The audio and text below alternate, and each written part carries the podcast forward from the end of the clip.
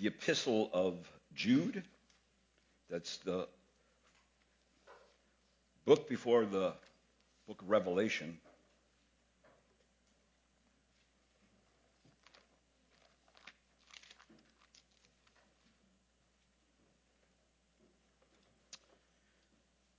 We'll be looking at verse 17 through verse number 19 this morning. Let's pray. Father, this morning as we come to your word, we know, Lord, the word of God has its divine source in you. So I pray, Lord, that as the King of the Lord speaks, that we would be ready with listening ears, that we would be ready with a willing heart to want to obey you because we love you. And so I pray, Lord, that you would grow us in discernment. So, Lord, we're not duped by so much false teaching out there. And I pray this in Christ's name. Amen. Let's say this morning I offered you a glass of water and I put it in front of you.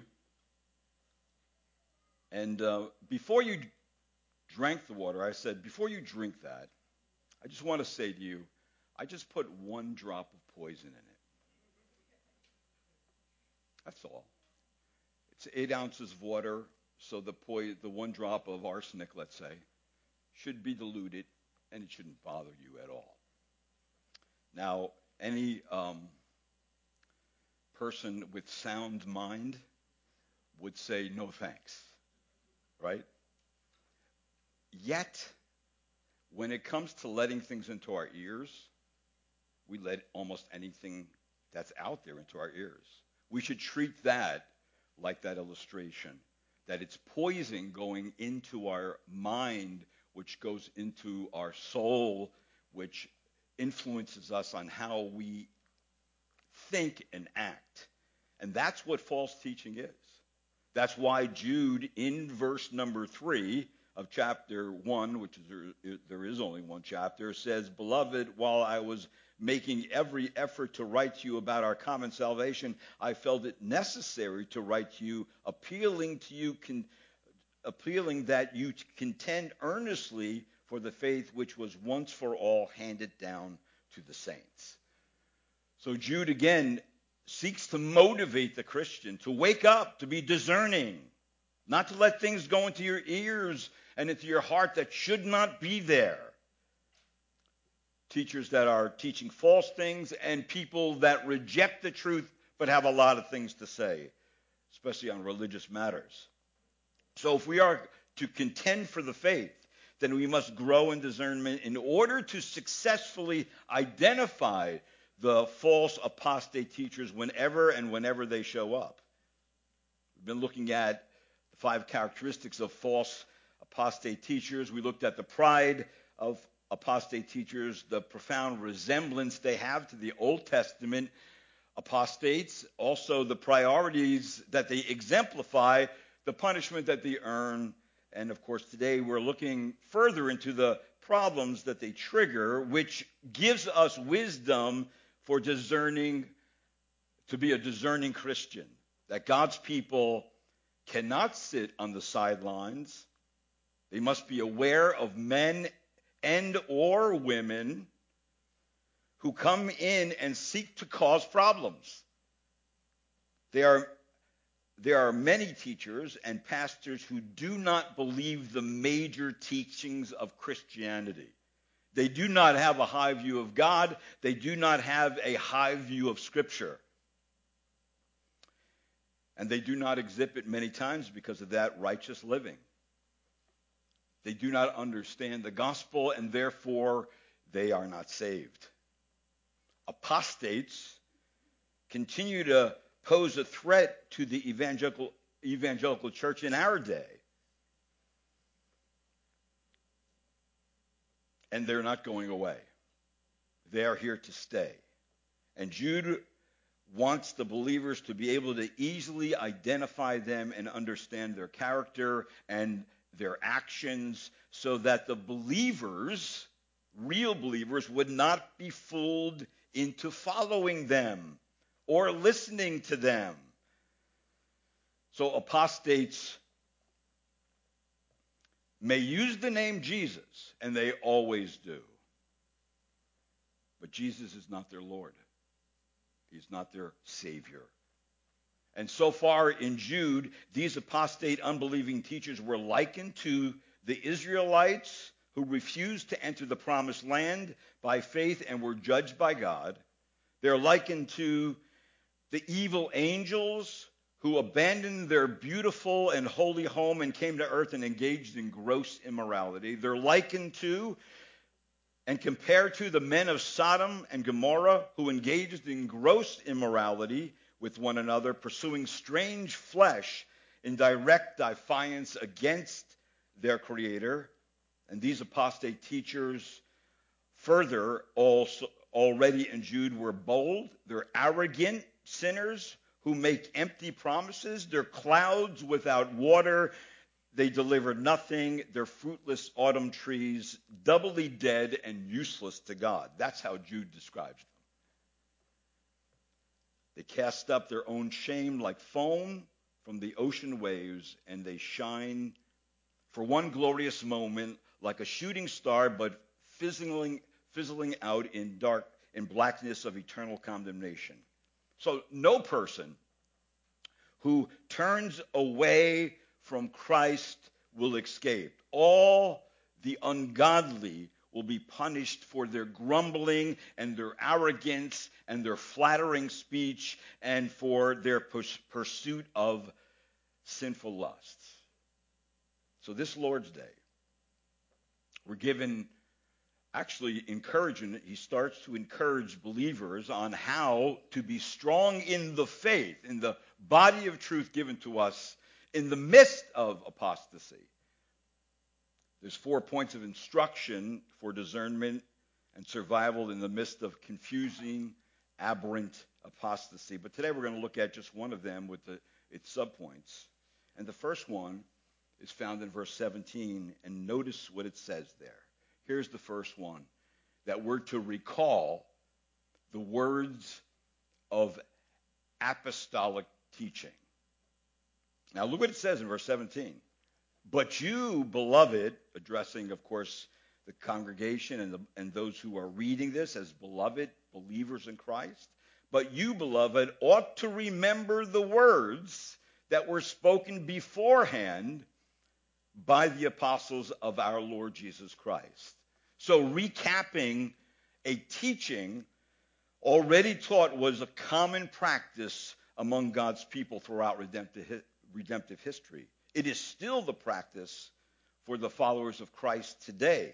We are, we are to repeat what is already written in Scripture over and over again until we actually understand it and get it and live it. So he is saying to us, call to memory, call to memory foretold sayings that have come to you from a specific group of people. And that specific group of people are the apostles. And apostles mean, means sent ones. That is a specific group of sent ones who were called and given a message and belong to the Lord Jesus Christ. And remember, an apostle was one who had to see the risen Lord, also witnessed the resurrection. An apostle was called, commissioned, and sent to preach the gospel of the risen Lord. An apostle was given special gifts and abilities.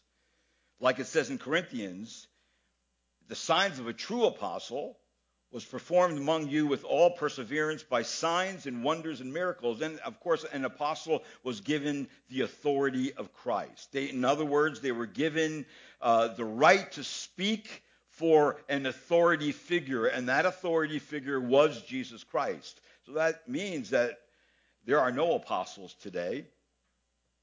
There hasn't been an apostle since the apostle John died. So anybody claiming to be one today has not understood understood Scripture or, or the historical nature of the Word of God. So Jude wants his readers to stay close to the apostolic doctrine that has been passed down to us. Of course, that's the Word of God. That's the New Old Testament and the New Testament, right? That we have in our hands today. That's Genesis to Revelation. That Christians have a common faith, a faith which was once for all handed down to the saints. In other words, the apostles' doctrine, which all real Christians can hold up and measure what they believe by it. It points to the didactic or the teaching nature of Scripture, that God dispenses true divine uh, doctrine to humanity concerning really three areas or four areas of life. Number one, what should we believe? A second thing is, what kind of character should I cultivate? Thirdly, how ought we to live? And then fourthly, the direction a believer's life should take. Which way should I go? All that comes and rises up to us from the Word of God. So the real child of God loves apostolic doctrine and lives in it as if he or she could not live without it and views it as spiritual food and medicine for the soul. It's like the prophet Jeremiah said. I love this passage of scripture in Jeremiah 15, 16. Your words were found and I ate them, and your words became for me a joy and a delight of my heart, for I have been called by your name, O Lord God of hosts. I want it. I hunger for the word of God. So if a person truly loves something, they will spend time with it. And if you love the Word of God, you will love the whole of the Word of God, and you will hold to its obligations as well as to its privileges. And the bottom line is if you love something, then you will be committed to it, to it. You will be devoted to it. You'll spend time with it. So, real Christians do not simply try God. And if it doesn't work, they go back to their old way of life. No, a real Christian becomes new. And their new desires have a new desire for the Word of God. They know they have a need for God and His Word, just like a fish needs water in order to live, and just like a tree needs soil in order to grow. And of course, I'm referring to the background of that is Acts chapter 2, verse 41 and 2, where it says, So then, they who had received the word, they were continually devoting to themselves to the apostles' teaching, teaching, to fellowship, to the breaking of bread, to prayer. That's what real believers do. We could never get away from those things that God has given us for the basics of the Christian life. So we can't get away from the Word of God. We should never want to get away from the Word of God. We want sound doctrine. That is the apostles' teaching, and that is what all true Christians want. In fact, the church is supposed to be the re- repository of divine truth, whereby people can grow through the exposition of the Word of God. So here's a very important fact that genuine conversion manifests itself in a person by the newfound desire they had for the knowledge of the truth. One simply cannot be a Christian and have no desire for a knowledge of this truth. It is impossible. That's what Martyn Lloyd-Jones said. And why do Christians want this doctrine? Well, because the life of God is in their soul. And the Spirit of God indwells them. And now they have a new appetite for spiritual things. And once you are confident that you are a Christian and you see some spiritual fruit, you are still not done with scriptures. The Spirit of God also has given has been given to us to transform our minds, and the Spirit of God's tool for the transformation of our mind is the very Word of God. He doesn't do it without it. You have to have the Word of God. So he must correct all the wrong that you and I have had about most things and about all things spiritual. And he must, through his word, teach you how to worship, how to pray, how to witness, how to love God and people, how to put off sin and put on righteousness, how to live righteously in this world so you will be a faithful servant of Jesus Christ. So you see, you and I never are done with the Word of God. You and I never are done with hearing God speak through His Word. Never. And this is why this passage of Scripture is so important because you must remember to continually give yourself over to its reading, its study, its hearing, its meditation, like Pastor Dave been teaching on the basics of the Christian life.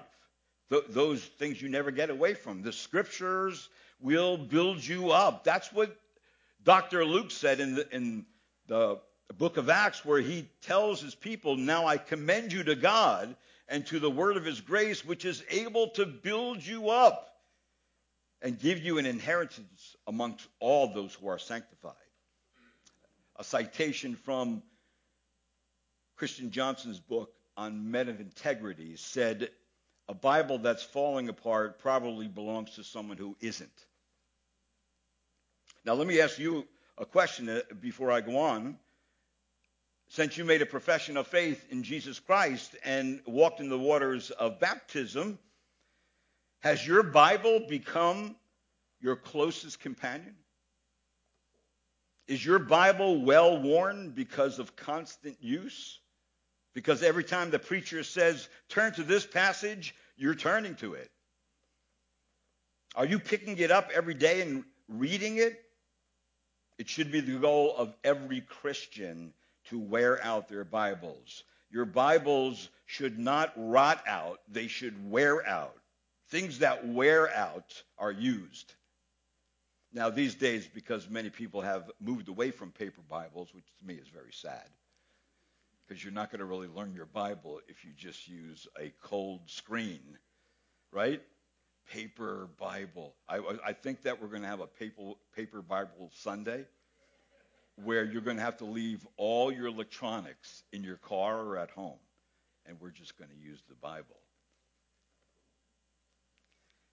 All right, that's a thought. I want you to think about that. Maybe we should put that on our prayer list. But all right, even if you are using out your using your cell phones, wear them out too. Wear out your iPads, your computers, because you've been using it for Bible reading and study and research uh, searches, which are they're great for, and of course taking sermon notes. Wear it out, not because I say so, but because you have come to desire it and long for it and love it. That's why you should wear those things out. So just as you have de- developed an appetite over time for certain kinds of food, as a Christian, you should have developed an appetite for a particular kind of spiritual food, a hunger for the scriptures. Why should you have that hunger? Because the scriptures are sure and reliable. Because the scriptures are light and illuminating. Because the scriptures are truth and are revealing. And because the scriptures originate with God and consequently trustworthy. False teachers do use the word of God. They pick and choose and manipulate God's word.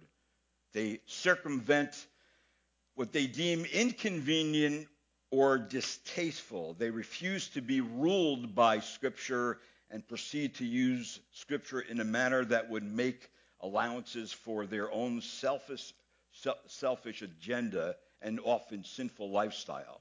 Now, mark this on your calendar as we look at verse number 18, as I'm moving on, that there is a definite existence of false teachers that is certain. And notice what, and here's, it answers the question what are we to remember the apostles said It says in verse 18, notice what it says, that they were saying to you, in the last time there will be mockers. See, he's saying, he's using the word last time, and that's, that's the word we get the Greek word eschaton, which we get the word eschatology. And he is saying there that in the last days, all right, in the, in the end, there will be false apostate teachers. It is certain that that will take place. In other words, here is an expected ex- eschatological sign that you are in the end time when certain people will show up. And they'll show up outside the church and they'll show up inside the church who have moved away from apostolic teaching or just simply ignore the Word of God altogether. Now, all outside the church, you have uh, the secularists that are out there, and, and their influence is, is definitely an influence.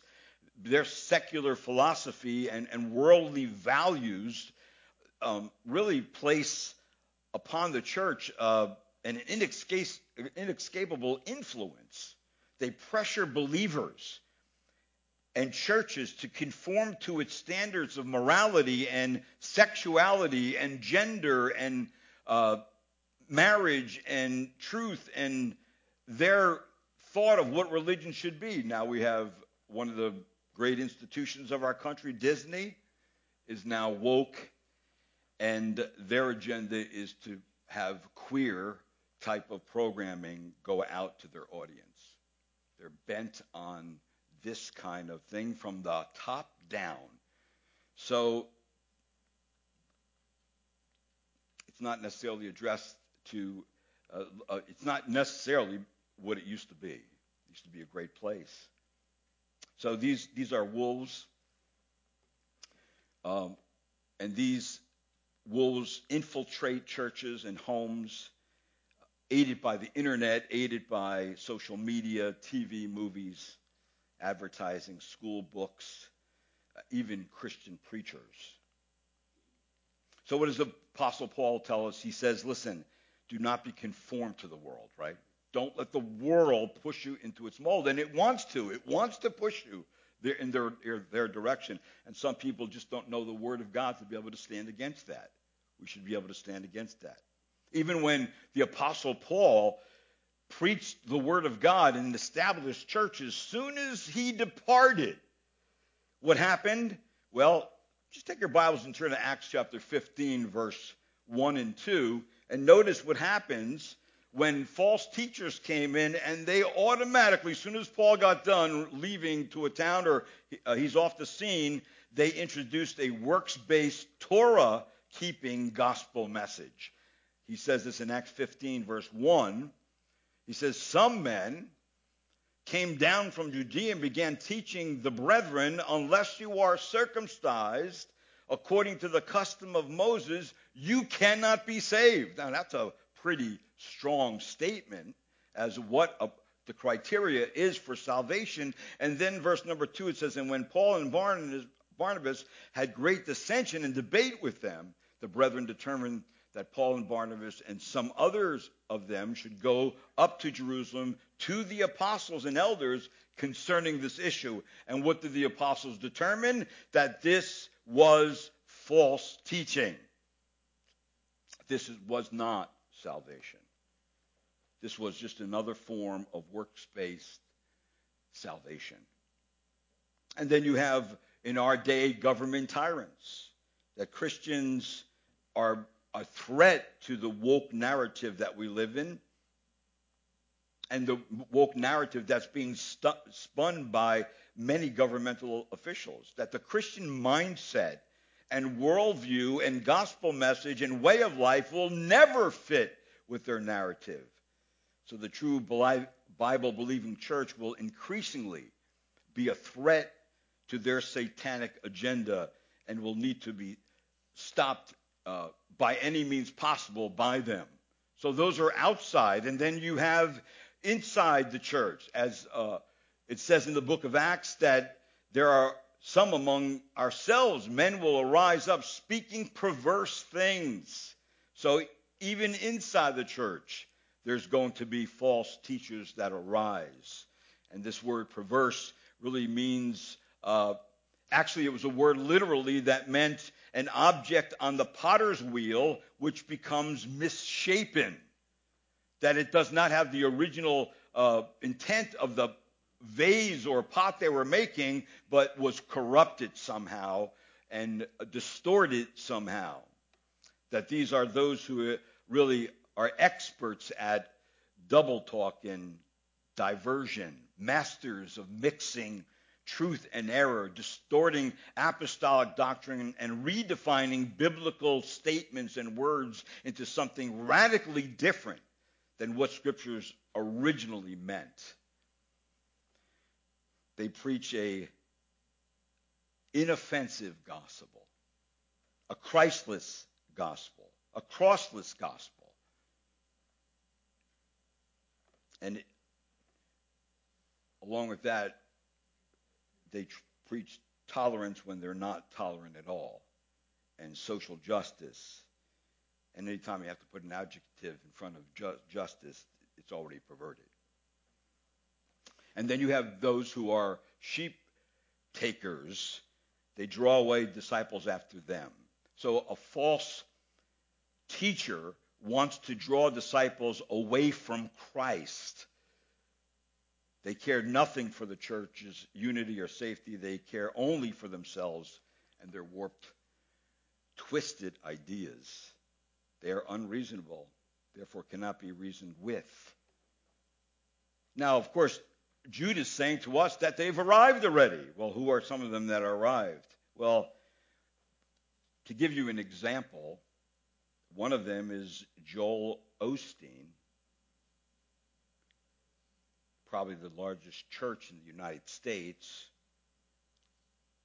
And Osteen um, probably is listened to by many, many people, and people that are claiming to know the Bible and still listen to him, they need to stop listening to him. John MacArthur evaluated him in 2018, and this is what he said. Here's the evaluation of Osteen. He is a pagan religionist in every sense.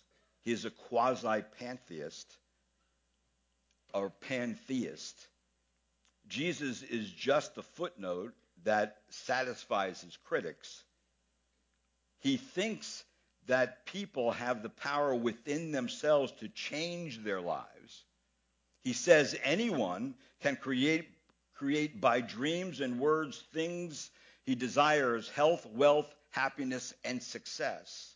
All this is the law of attraction in the health and wealth system. It appeals to the base sinful lusts and passions of the corrupt human heart, Osteen says God wants to give you the desires of your heart.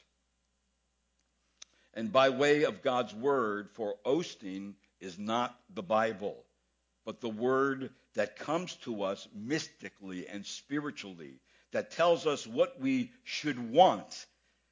It is a health, wealth, and prosperity camp.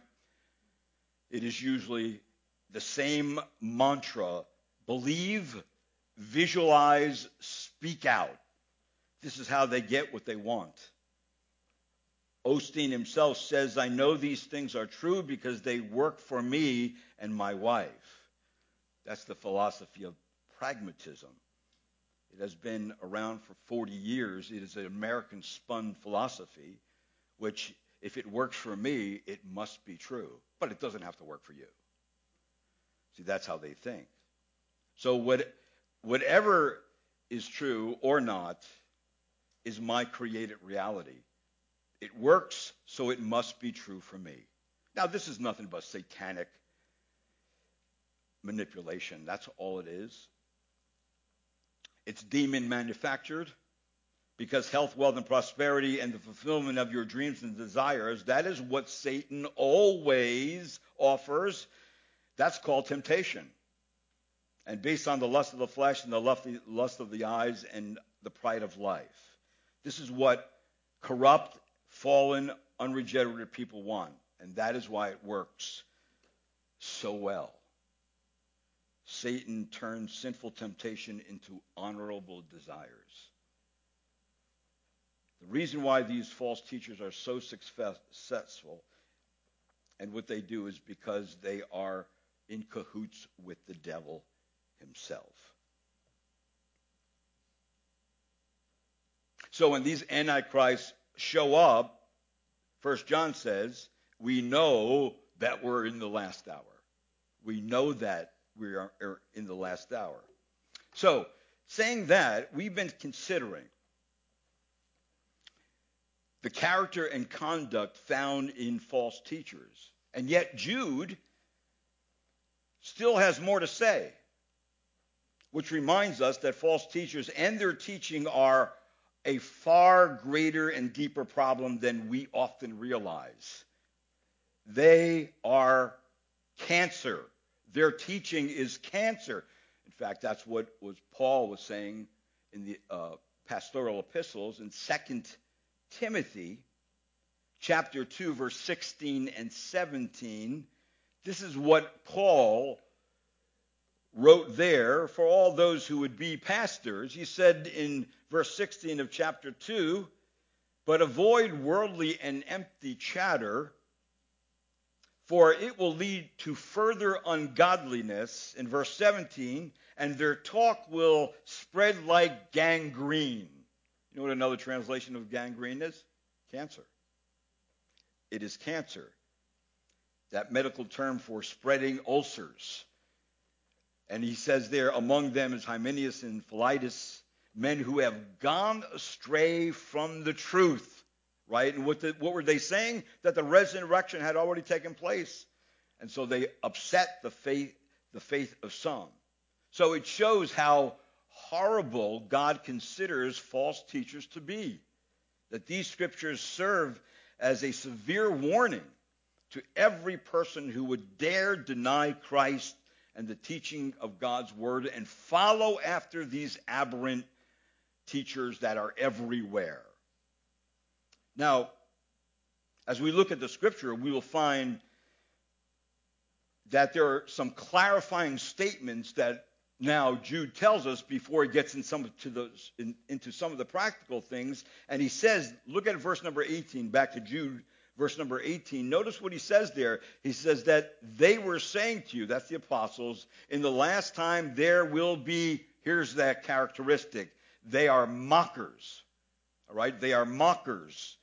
Now, what is a mocker? A mocker is someone who makes fun of another mocker, or he makes fun he makes fun of another person or another person. Or another word that is used is scoffer or someone who's a scorner.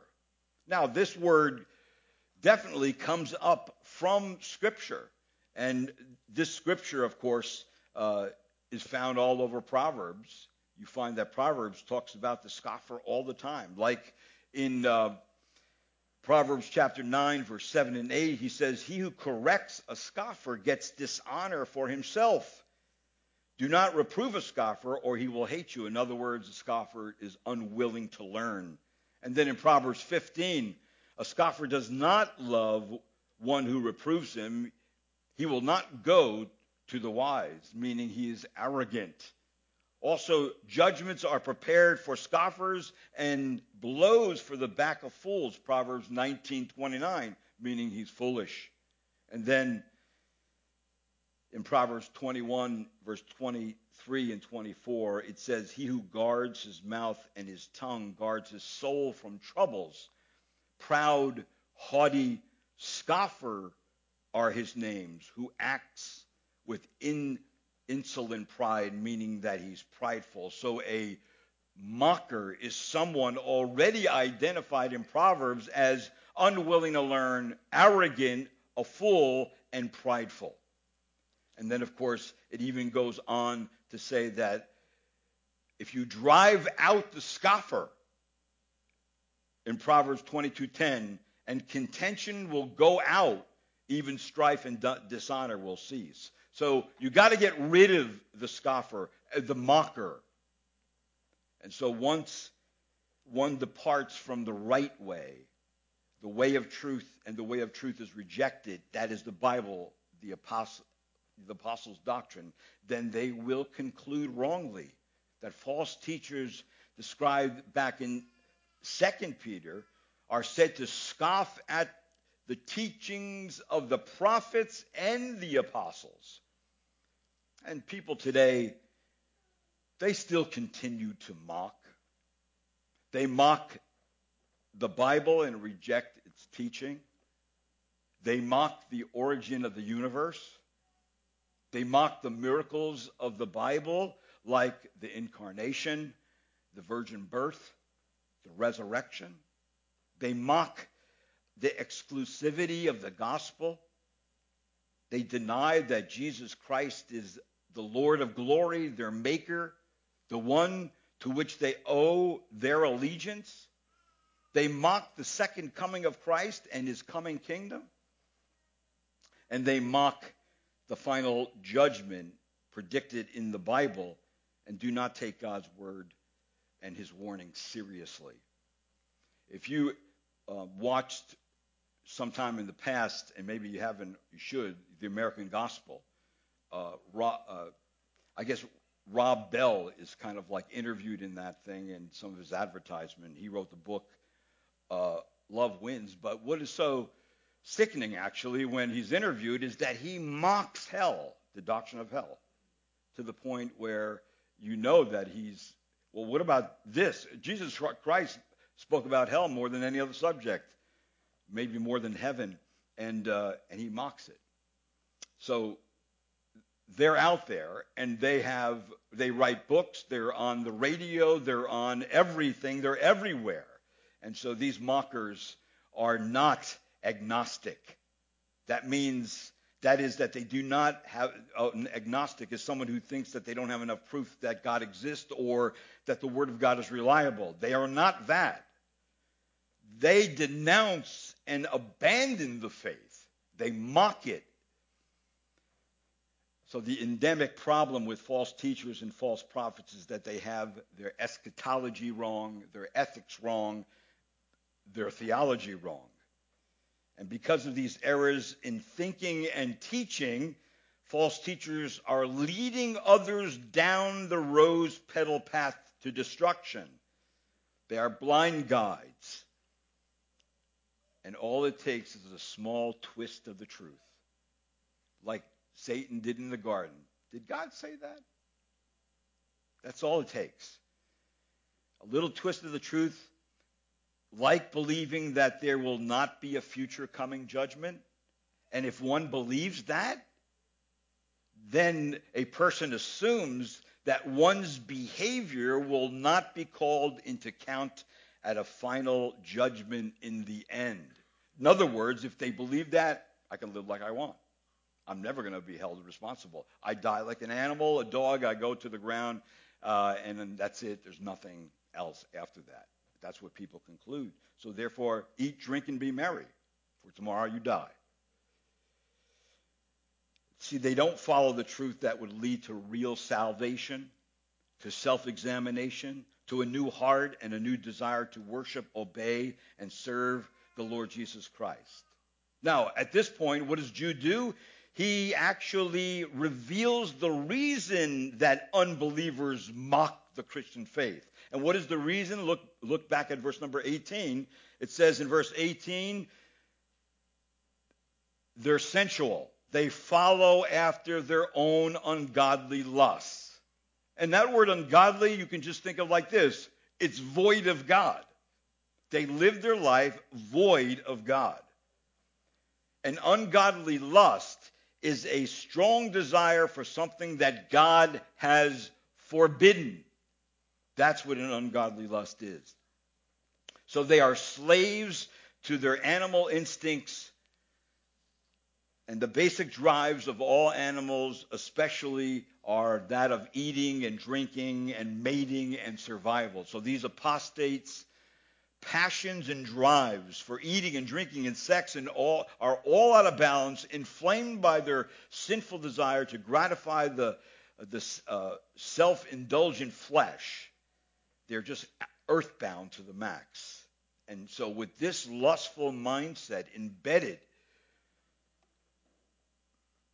and not wanting to face the reality of their sin and its consequences, they drive headlong into a life they want to live while arrogantly dismissing the idea of God.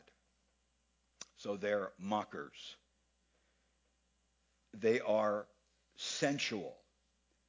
And then false teachers are arch enemies of the church of Jesus Christ, and their presence and the effects of their teaching and lifestyle can only bring chaos and division. So, thirdly, they're schismatic. They're schismatic. Notice what it says in verse number 19. It says, These are the ones who cause division. So the effect of their teaching and lifestyle is that it causes people to make boundaries and create divisions within the assembly of believers, severely hindering the unity of the body of the church. So these will be terrible times, Paul said in, in Timothy, or to Timothy. He says, In the last days, difficult times will come in the last time, some will fall away from the faith, paying attention to de- deceitful spirits and doctrines of demons. He says, but their teaching will affect people. And how will that effect be seen? Well, several ways it could be seen. Number one, the effect of aberrant teaching could be seen in the division that is caused in the church body. For example, 1 Corinthians 11, 18, which is a communion passage, he says, For in the first place, when you come together as a church, I hear that divisions exist among you. And in part, I believe it. There's division because of false teaching and then false behavior, treating others in the body incorrectly. And then you, you should take your Bibles and turn to this passage, Romans 16, verse 17 and 18 it is evidenced, the evidence of division shows up somewhere when somebody is walking out of step with apostolic doctrine. Notice what it says in Romans 16, 17, and 18. It says, Now I urge you, brethren, keep your eye on those who cause dissensions and hindrances contrary to the teaching which you learned and turn away from them. Verse number 18 For such men are slaves, not of our Lord Christ, but of their own appetites, and by their smooth and flattering speech they deceive the hearts of the unsuspecting. See, it's evidence their division comes up in people who are walking out of step with truth. And then the effect is also of aberrant teaching is seen in the evidence of lack of contentment, where it says in uh, 1 Timothy chapter 6, Paul says there, if anyone advocates a different doctrine and does not agree with sound words, those of our Lord Jesus Christ, and with the doctrine conforming to godliness, he is conceited and understands nothing but he has a morbid interest in controversial questions, disputes about words, out of which arise envy and strife and abusive language, evil suspicions, and constant friction between men of depraved minds, deprived of the truth.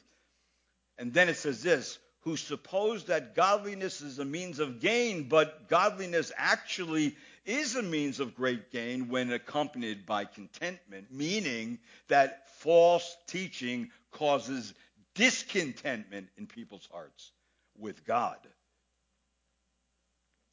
So that's how you know also that you're thinking and believing something wrong. And then, of course, the effects of aberrant teaching is seen in those who speak arrogantly against church leaders and oppose them. As it says in Scripture, where Paul told Timothy, uh, Jannes and Jambres opposed Moses. So these men also opposed the truth. Men of depraved mind reject, rejected in regard of uh, in the faith, in regard to the faith, the body of truth given to the church.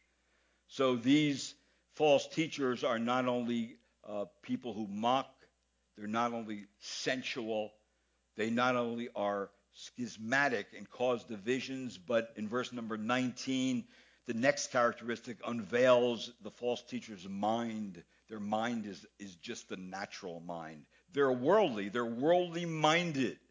Uh, and so this word really means they're soulish. They have a sensual appetite lived apart from the Spirit of God. They're just natural. There's no spiritual transformation going on. They just have natural instincts. It's just like it says in, in 1 Corinthians 2 but the natural man does not accept the things of the Spirit of God. They're just natural. They're still dead in their sin. And this worldly mindset and outlook ignores God and does not recognize Him as it lives a life independent of Him. So it is the whole outlook. Uh, in which God is absent. The God of creation is absent. The God of the Bible is absent from their life.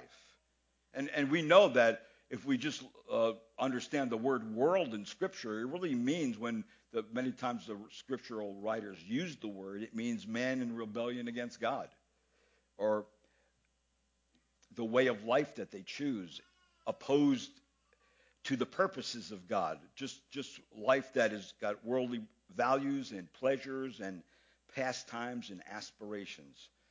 So people who are in rebellion against God, they do not know him. And they don't regard those who follow him.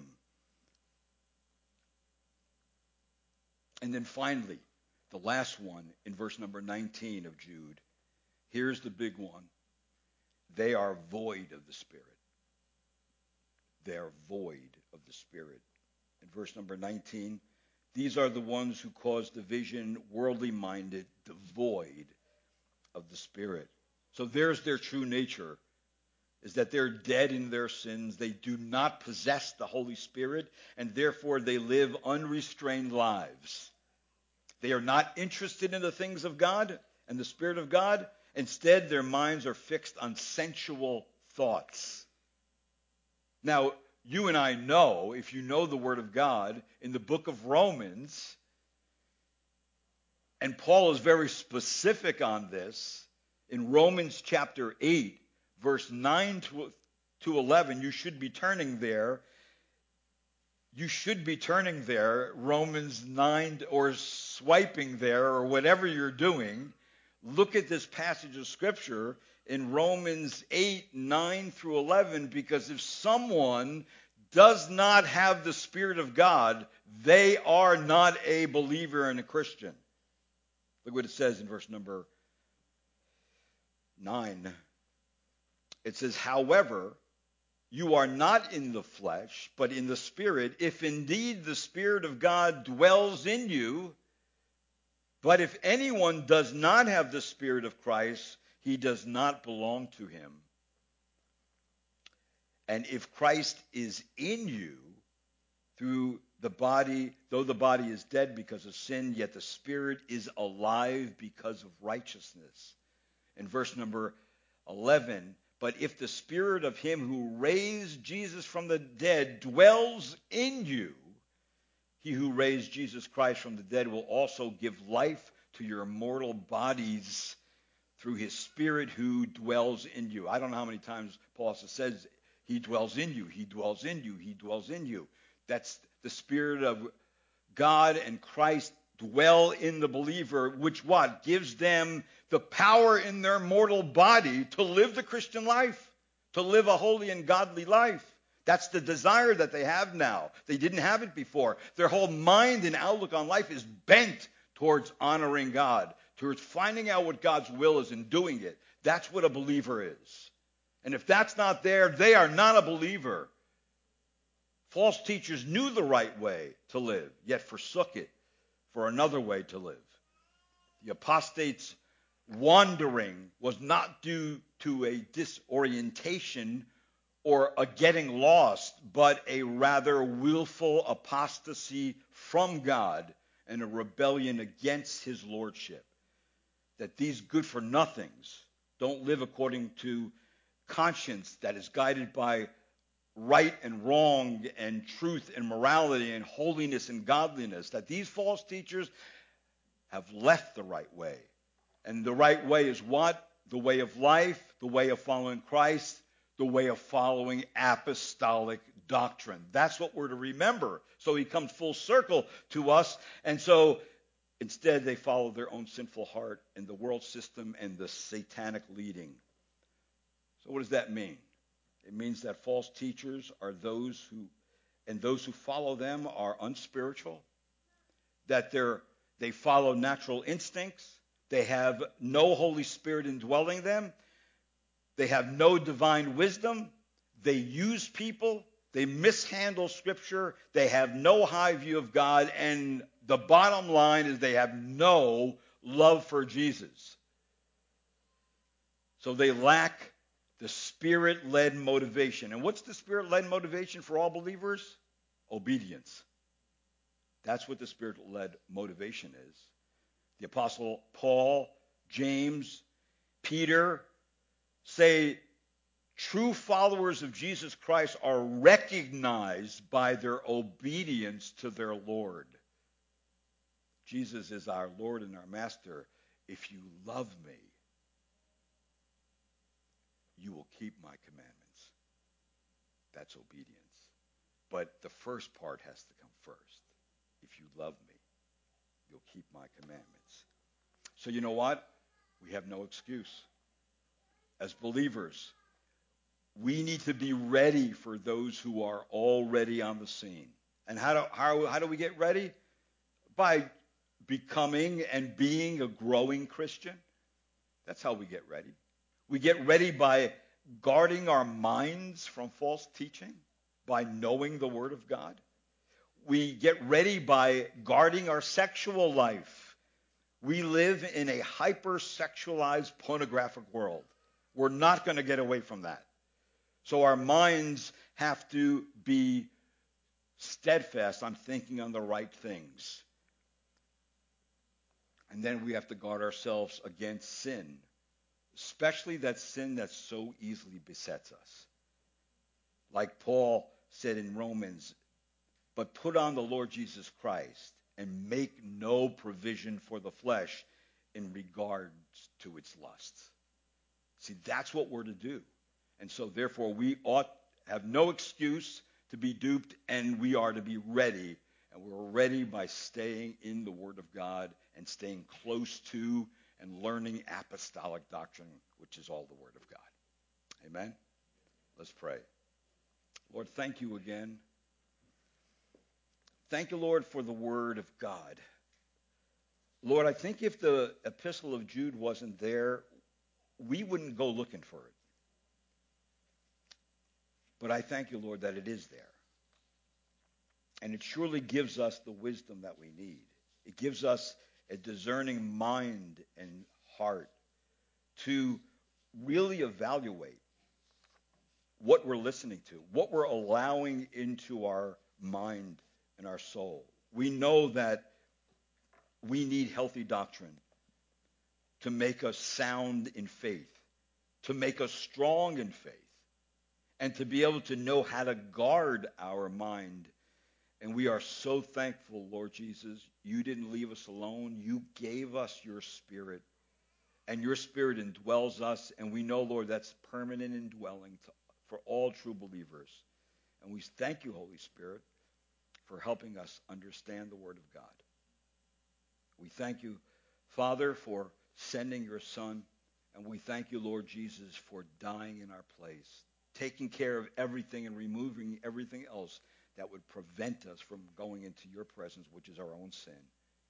So we give you all the praise and the glory and the honor that is due your name and only your name. And I pray this in your name. Amen.